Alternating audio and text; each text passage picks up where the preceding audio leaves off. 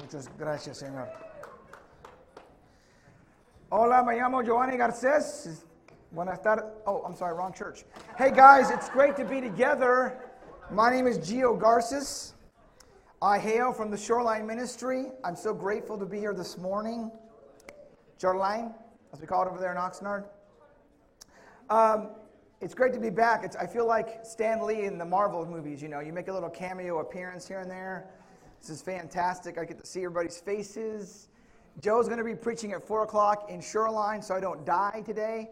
Thank you, Joe. That's awesome.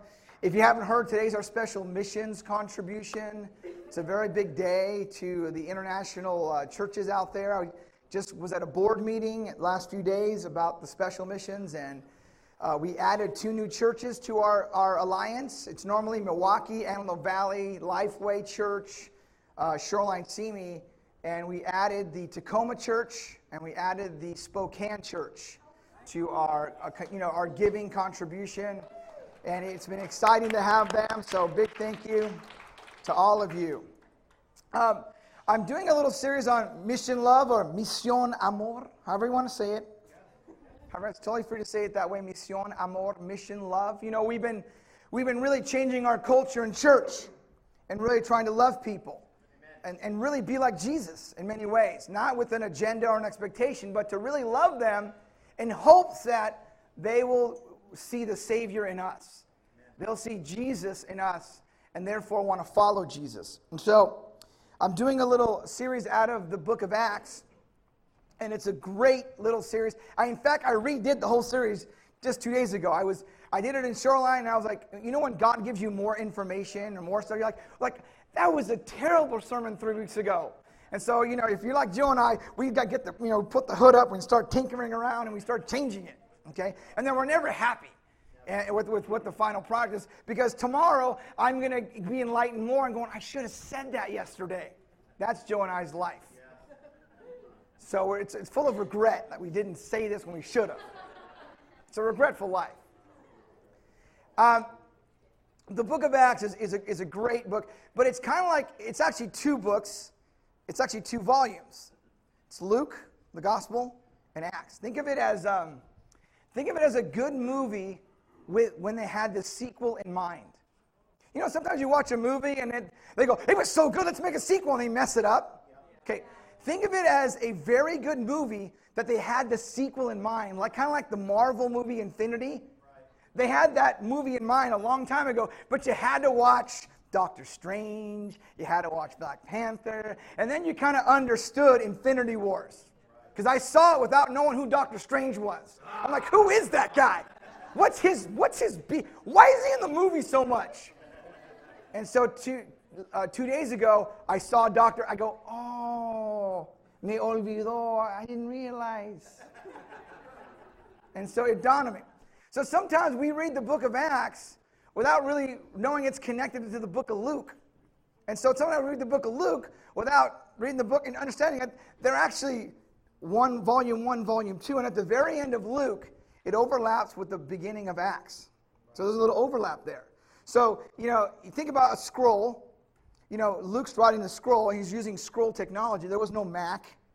There was, there was no, you know, there was, there's only papyrus. So he's writing at the end, at the end of the scroll, and then he's beginning the new volume where he left off. So as we look at Luke 24 today, that's our, that's our text today, we're going to look at that passage, but just trying to give you a kind of an understanding of the book of Acts. Now, here's what's cool. I love geography. Joe and I love maps. I don't know why we love maps, but we love to show you the Holy Land, the ancient world. Uh, you know, it's modern day Italy, Turkey, and all that, and, and Syria. Uh, here is a good map. And the, the book of Acts, actually, in the book of Luke, they actually cover this. You know, in the book of Luke, the crescendo of the ministry of Jesus is about leading Jesus to Jerusalem. And Luke writes that with that in mind. He, he's crescendoing the end of go and be in Jerusalem because that's where it's all going to happen. He knows that's where Pentecost is going to be. He knows that's where he's going to get crucified. He's going to raise. So the author Luke is really setting up the, the, the church in Jerusalem, which is basically a predominantly Jewish church. And then what happens later on in the book of Acts in volume 2, he expands it. And now the focus becomes the Gentile world. So it becomes a Jewish volume to a Gentile volume. And the end of the road for Paul in his missionary journey is going to be Rome in the top left, the city of Rome, to go to Rome, which ends up becoming the capital of the Gentiles. So Luke is, is, is kind of telling us and showing us historically how God has, has included the Jews and the Gentiles in this amazing narrative of the Christian church. And he's just, he's taking us through. Now, Luke is a historian, so when you read his gospel, he, he includes things like censuses and cities and time frames because he wants the people to know this is a historical narrative. He gives you cities and places and people that you're like, who is that? But the, the, the people re- reading Luke back then knew exactly who these people were they had a reference to it because what Luke is trying to establish, he's trying to establish an, a, a, defense of the gospel. Even though the primary purpose of the book of Acts was the acts of the Holy Spirit, the acts of Jesus, there's plenty of sub themes as you read the volume two, the sequel to the book of Luke. For example, one of the sub themes is that Uh, Luke records a lot of the interactions with the government officials that Paul has. And they're actually pretty good interactions. What he's trying to tell the readers is that, hey, Christianity is not a threat to the Roman Empire.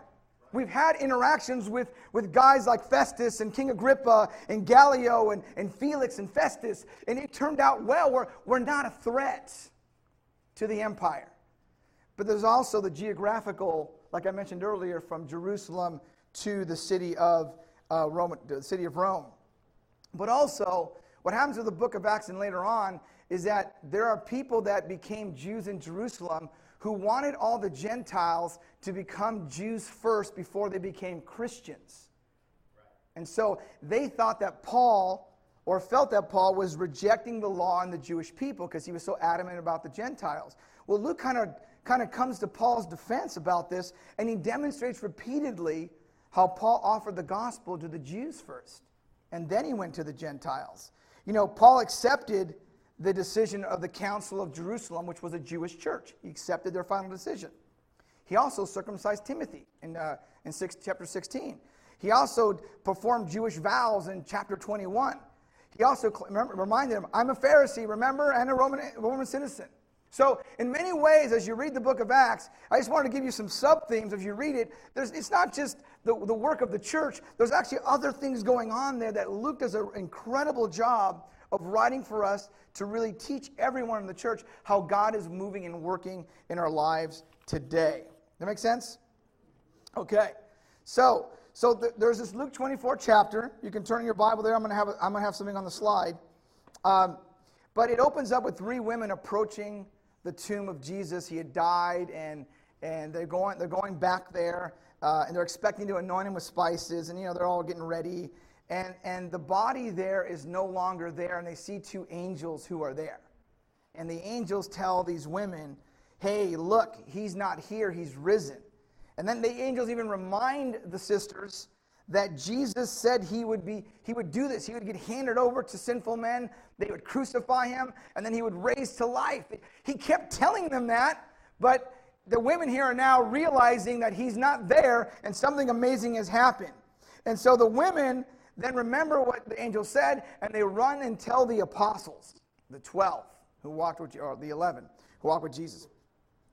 And so when the apostles saw that the women were excited, the apostles didn't believe him. You know, sometimes women get excited, you know, and if you're a man, you can understand that passage. You're like, I don't share your, your excitement. You know, men are factual. You know, the women are, you know, they tell you stories. I saw Jesus. Yeah, yeah, calm down. What did you really see? And then they say, his tomb was empty. And then Peter, so, Peter goes, wait a minute. And so Peter runs to the tomb. Now, you got to remember, Peter's last interaction with Jesus was not, his, not in his most defining moment. His last interaction with Jesus was telling a little girl and cursing that I don't know, may God deal with me ever so severely that I don't know this Jesus. And then he looks at him. That's his last moment with Jesus. He's not at the crucifixion, at least there's no record of him being there. So Peter's like, he's back? And I, I can only imagine what he's thinking when you're running, because if you're a runner, you're a thinker. I hope he doesn't remember the rooster. I hope he doesn't remember. You know, imagine what's going through his head. And he gets to the tomb and he sees the empty tomb. There are the sisters with the two angels, and there's Peter. He realizes, wow, he's risen. Now, you got to remember, that's John, John in the background. Now, in the book of John, I don't know why he did this, but in the book of John, John writes, We both ran, but I got there first. but in Luke, Peter goes, Peter actually went inside and checked it out. John was fast, Peter was more, you know, curious. So he goes in and he sees that there are clothes there. It wasn't a grave robber because his clothes were there, and they, he knows something had happened. Now, after this, think of it as a movie. It ends here. And then it reorients you to two guys walking on a road in a, in a, near a village called Emmaus. And it's kind of random how Luke takes us from here and he goes to another. When you watch Infinity Wars, you know what I'm talking about. you know, Thor ends, and all of a sudden you're, you're, you're looking at Iron Man. Like, what, why, are we, why are we at Iron Man? Because he's taking you through something significant. And there's these two guys on this road, and Luke says one of the guys, his name is Cleopas. Do you know who Cleopas is? I don't know who Cleopas is, but the readers of that time knew who Cleopas. They're just kind of walking, and Cleopas, according to Eusebius, the historian of the church uh, back in that era, is a tradition that that's the uncle of Jesus, the brother of Joseph. So Cleopas, he's giving historical, he's giving data points. You know, Clea, he should, if you want to know this, talk to Cleopas. He's saying, if you want to know, did Jesus resurrect? Go talk to Cleopas. Right? It's a random name for me, but if I'm in that living in that time, and I'm going to go ask Clea, hey, did, I saw the Lord, right? And so these two guys are walking, but they don't know or don't realize it's Jesus. I don't know how that's possible, but for some reason, they just don't know it's Jesus. And so they're walking, and then the Bible describes it as they're exchanging ideas. They're going back and forth, discussing everything. Because Jesus kind of plays dumb, like, what's going on? Devin, you hurt? No, not really. What's going on? What's happening? You don't know? No, I'm not sure. This is Jesus going, no, I'm not sure what's going on. So Jesus is having, having a little fun with them. And they start exchanging ideas of what might have happened. And then they, then they come to their house and and Jesus was going to go forward and said, No, no, come on, come on. Have some food with us. So Jesus goes, Fine, I will. And so Jesus breaks bread in front of them. These two discouraged, defeated guys who were, who, who, who I'm sure were reminiscing as, was he really the Messiah? Because, you know, in Acts 5, Gamaliel describes two other guys who claimed to be messiah, you know, messianic, and they, they died and got killed, and their disciples scattered. Some guy named Theudas and some guy named Judas of Galilee. You know, that, could this be the same repeat story? So as Jesus breaks bread, he reveals himself to them. And they're astonished, and then Jesus disappears. He goes, mission love. He restores their faith and then he disappears. Hashtag mission love. Isn't that what mission love is about? About breaking bread with people and revealing the Christ. Mission love, hashtag. These guys were excited. And then they, you know, and then it, then again, and then the camera switches. It goes from that moment to Infinity Wars to another scene. And the scene now we're going to look at this passage in the Bible together. And this is the scene.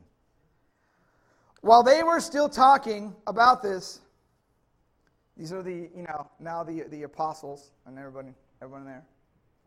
Jesus stood among them and said to them, Peace be with you. In other words, they're, they're talking and he shows up, boo! What? Jesus, peace be with you out of the blue, shows up. I love that. They were startled and frightened, thinking they saw a ghost. He said to them, Why are you troubled? And why do doubts rise in your minds? Look at my hands and my feet. It is I myself. Touch me and see. A ghost does not have flesh and blood as you see I have. This is the part in another gospel where Thomas is like touching him and stuff. He's getting all crazy and he's like, I believe. The spiritual state of the followers were described as troubled and full of doubt. Two things that definitely kill your faith. You want faith killers? Is troubled and doubt. I mean, it's really weird to see someone you saw, saw alive be knowing he died and be. It's kind of weird if you ask me a little bit. If I'm honest, it's a little strange. But Jesus told them this would happen. He told them this was going to happen. But for some reason,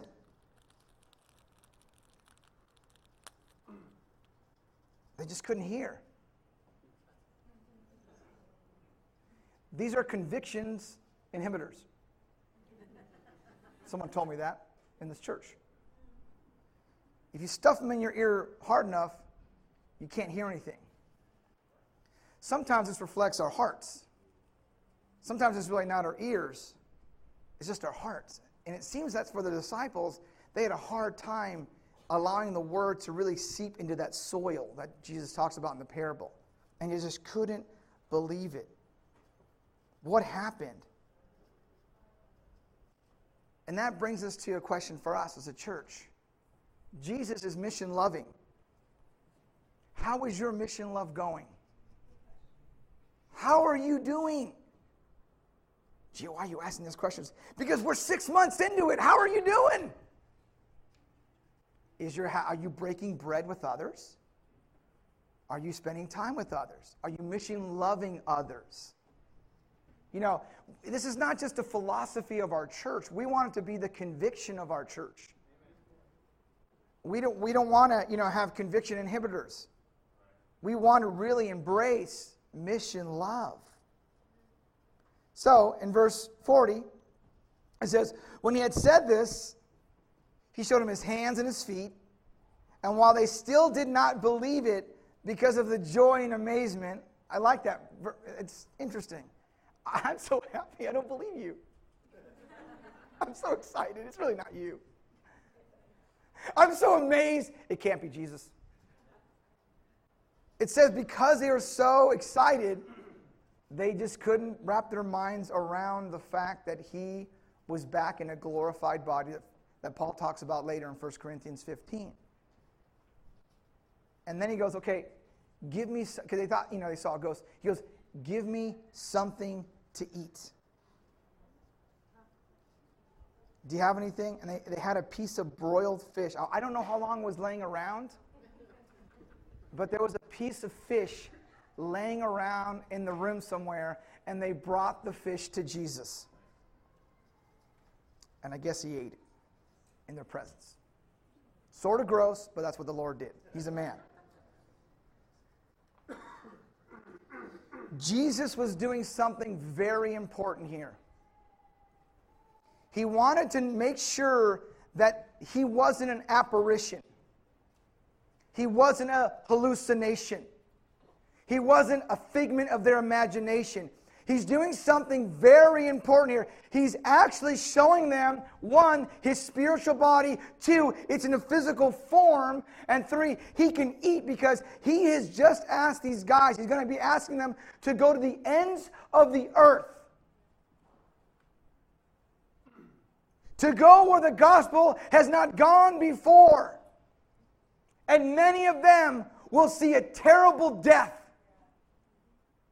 so he's doing something very important here. He's showing them the proof beyond any doubt that he rose from the dead. And if you can see that in live, in person, that fills you with a certain conviction. And Luke is making sure that the readers know that it's really him. He's trying to reassure the readers this is the history. This really happened. This is why these apostles, they, they basically went out to a death sentence because Jesus rose from the dead. and he ate a piece of old fish. He's real. Now, this is really cool. This really explains the, the apostles' convictions. Then he says to them, because you know they have these inhibitors on, they, they still don't, they're, they're like, what is going on? Why can't you know? We read the Bible and we're like, what's wrong with these people? what's wrong with you? I mean, we, we, I kind of get critical. Like, what is the matter with these? You know, I have the, I have the, I have the, the, the privilege of looking at it many years later, written theologians writing stuff. You know, they didn't. So he said to them, This is what I told you while I was still with you. Everything must be fulfilled that is written about me in the law of Moses, the prophets, and the Psalms. You know, back in the Gospel of John, he tells the Pharisees this very same thing, but they didn't get it either. He told the Pharisees in John uh, uh, chapter 5, verse 39, he says, Everything about the Old Testament is written about me, to testify about me. Everything is about me. I'm the Messiah. And they didn't get it. These are the teachers of the Bible. Imagine fishermen. So, okay, I'll give him some grace. But how well do you know your Bible now that you have the privilege of looking back at it all these years later, with all this kind of information, how well do you know your Old Testament, your New Testament? Because I'm afraid if you don't know it, you'll end up with conviction inhibitors. You won't have the convictions that you think you have in the moment you need them. And we miss it. And we become like them, like, You've been going to church for 20 years and, and you just list it off. Yeah, I, I, I don't know why. It's important for us all to know our Bibles. It's important for you not to wait till Sunday to get fed spiritually. It's important because you need it during the week. Am I saying every day? I'm not trying to be legalistic, don't get me wrong, but if you can, do it. It's a relationship. If you can't, okay. But that's it's something we should strive for because when you fill your heart with that, mission love becomes more clear. It just becomes more clear. So, this is pretty cool. So, on the very next sentence of, the, of, this, of this narrative, or this gospel, he writes this is an interesting, interesting thing that happens. Then he opened their minds so they could understand the scriptures. He told them, This is what is written the Messiah will suffer and rise from the dead on the third day, and the repentance for the forgiveness of sins will be preached in his name to all nations, beginning at Jerusalem. You are witnesses of these things. I'm going to send you what my Father has promised, but stay in the city until you've been clothed with power from on high. Then he opened their minds so they could understand the scriptures. You know, I read that and I still go, what does that mean? I'm thumbing through the commentaries. I'm trying to find, who has the answer? Didn't find a good enough answer to tell you. But here's what I thought about.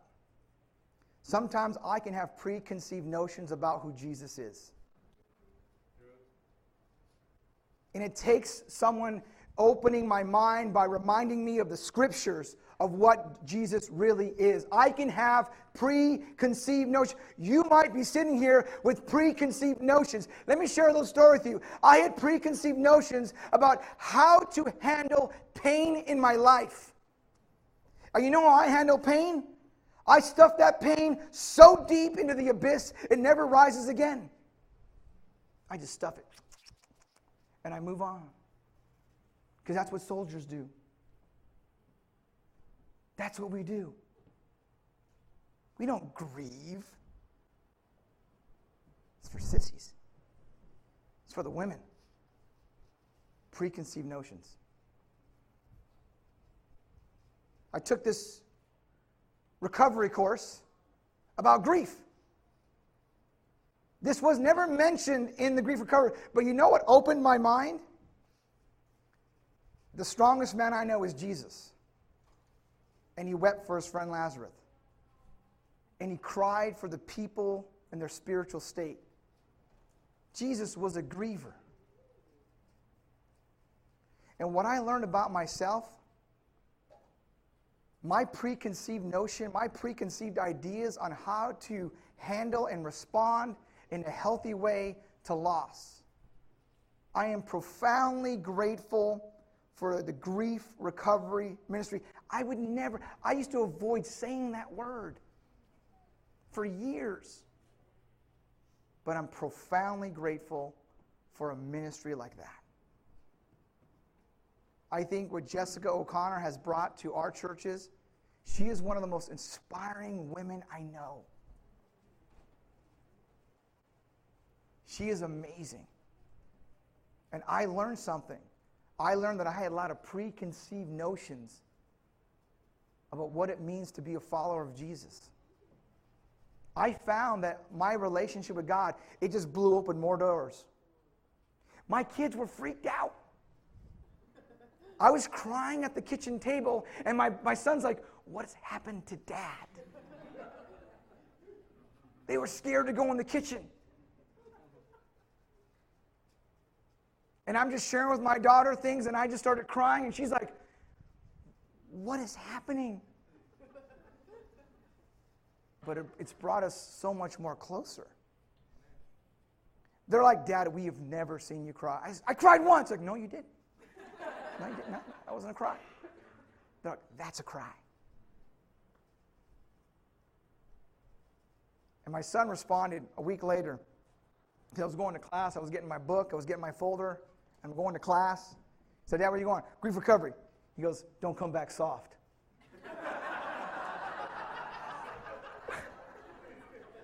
I was like, and then I sat him down. I said, Son, you don't want me hard. You don't want me hard. You want me soft. You don't want me hard. And he was like, Yeah, it's, you're probably right. I had to remind him, like, his mind was being blocked. He had conviction inhibitors. I had to tell him, You want me soft. I'm more gentle and loving when I'm soft and tender. But I'm trying to teach him to be a warrior with a tender heart. That's what men need to be raised as warriors, but with the tenderness. And so he opens her mind up, which I love. I just wanted to share that with you because I think we have preconceived notions too. We, the church, of what mission love might be, what it really is, or what grief is, or what sharing your faith is, or what loving people is, or who Jesus is. This is why it's so important to know and read your Bibles. And then something really cool happens. He tells them to wait with power that's going to come. So this is where the Luke ends and Book of Acts overlaps because that's where the Book of Acts starts. It, get, it fills in a little bit of the gaps between the ending of Luke and the beginning of Acts. There's a there's a beautiful overlap that Luke does. So that's why it's important to read volume 1 and volume 2 together. So, he says this. When he had led them out of the vicinity of Bethany, which is about 7 miles from Jerusalem, um, he lifted up his hands and he blessed them. And while he was blessing them, he left them and was taken up into heaven.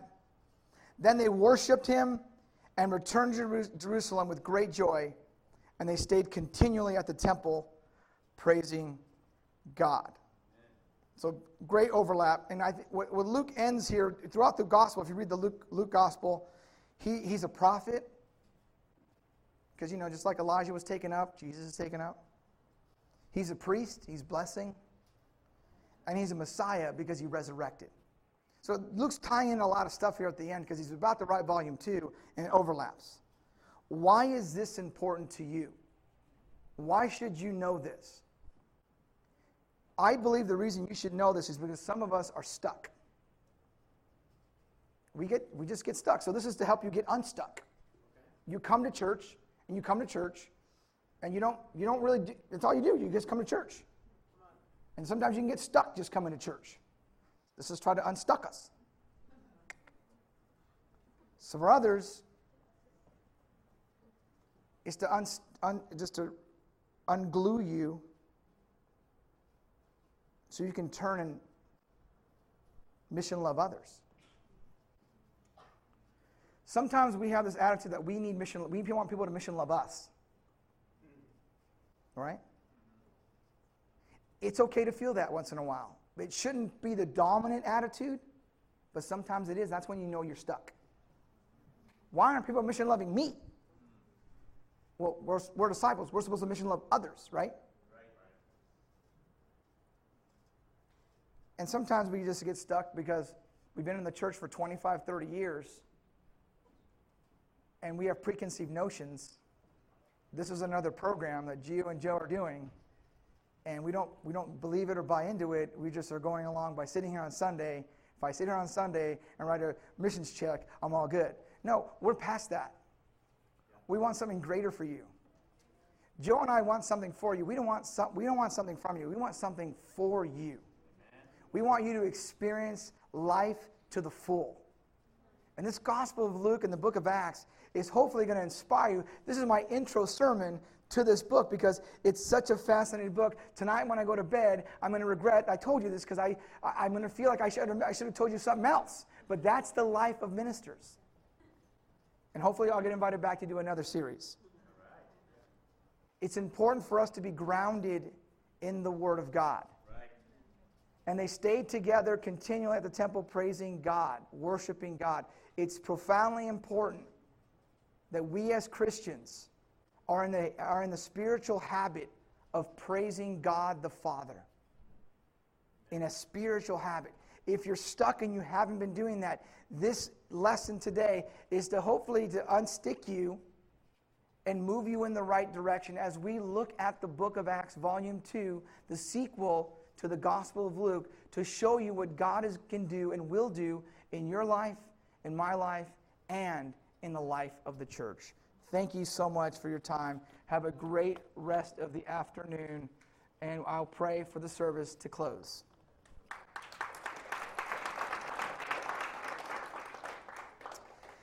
God, thank you for this amazing account of the Gospel of Luke and the book of Acts, and uh, to know that it's just a combined effort to really paint the picture of the transition of the history of the church for people like us. Uh, for Luke and all the things he wrote about, we're so thankful for his diligence, for his ability to write, and for the Holy Spirit to guide him. We pray and we leave here this morning filled with your Spirit, filled with love, and filled with a renewed vision of loving our generation and saving our generation. It's in Jesus' name we pray. Amen.